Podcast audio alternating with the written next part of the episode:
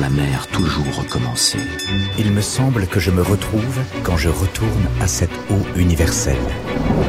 Un été avec Paul Valéry. À peine sorti des sables, je fais des pas admirables dans les pas de ma raison. Par Régis Debray. Il est l'or de se réveiller. Le spectre du pognon absent. Il en manque une. Vous êtes sort ? Tout à fait sort. Valéry n'a pas manqué d'ennemis dans son propre milieu. On persifle le prébandier, on diffame le lèche-pompe. Mais c'est trop facile de gommer comme ça le fond du problème. Il s'appelle la fin de mois. Point besoin de lire Le Capital pour comprendre l'angoisse de manquer d'un employé qui a perdu son job. Et il a perdu en 1922 son patron, Lebet, le patron de Havas. « Me voilà à louer ou à vendre », écrit-il dans son cahier. Il voit alors se lever, je reprends ces mots, le spectre du pognon absent.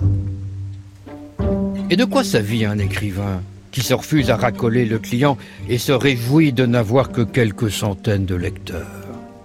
Comment s'y prenait le chieur d'encre jadis pour faire bouillir la marmite? Par la pension du roi ou la faveur du prince au XVIIe siècle, par la besogne encyclopédique au XVIIIe, par la pige dans le journal au XIXe.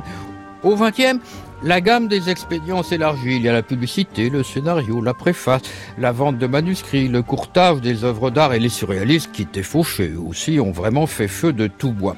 Valéry, lui, qui n'a cessé, comme il dit, de guigner la galette, tourne le dos aux petits métiers paralittéraires mais ne recule devant rien.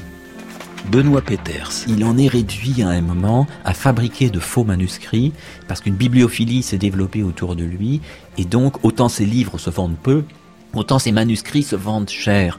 Et il voit que certains amis à qui il en avait offert les ont vendus et lui va fabriquer des manuscrits a posteriori de La Jeune Parque ou de Charme. Valéry en est réduit à devenir faussaire de lui-même. Mais son filon à lui caractérise une époque et l'assume ouvertement. Ce fut le mécénat par la dame titrée et fortunée. Une tradition dont on peut regretter l'évanescence, malgré les efforts de Mme Bettencourt dernièrement pour la faire revivre. Le sponsoring des fondations, les bourses Stendhal pour les aspirants auteurs ou les séjours gratuits dans les maisons d'écrivains offrent à présent d'autres solutions plus démocratiques. Mais reconnaissons que l'époque aristocratique des égéries salonnières a rendu bien des services à la République tout court, comme à celle des lettres. Que serait devenu Léon Gambetta sans l'assistance de Madame Adam et Marcel Proust sans celle de Madame Verdurin? Je trouve les Verdurins charmants et très artistes. Allons, cher. Les Verdurins devant l'art, c'est comme un poisson devant une pomme. Ils sont terriblement riches, c'est vrai, mais... ce sont des gens de la plus intolérable imbécilité. Voyons, mémé. Madame Verdurin peut parfois être ridicule à force d'excès, mais elle a une passion sincère de la peinture.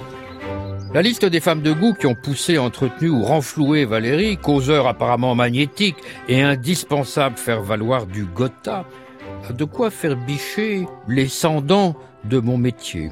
Tous les titres de noblesse sont au palmarès. Du sang bleu, en veux-tu, en voilà. Valéry était-il snob? Disons que la particule exerçait sur lui, comme sur Proust, un attrait invétéré. Sauf que Proust ne s'égarait pas sous les lambris, il y travaillait sur le sujet, alors que l'œuvre de Valéry ne les prend pas pour objet. Les traquenards du tralala ne sont pas, comme pour Proust, sa substance nourricière. Les sarbonnards se gaussaient du salonnard, mais les mondanités, c'était moins pour lui une source de documentation que de bonnes stratégies pour assurer ses arrières et sait-on jamais sa gloire. Un esprit parisien doit obéir au principe de précaution en écumant les deux rives de la Seine, la rive droite pour la mise en rumeur et en vente, et la rive gauche pour le travail et la trouvaille. Tenir ainsi les deux bouts de la chaîne, n'est-ce pas la clé, chez nous, des grandes carrières intellectuelles et littéraires ? Il en manque une.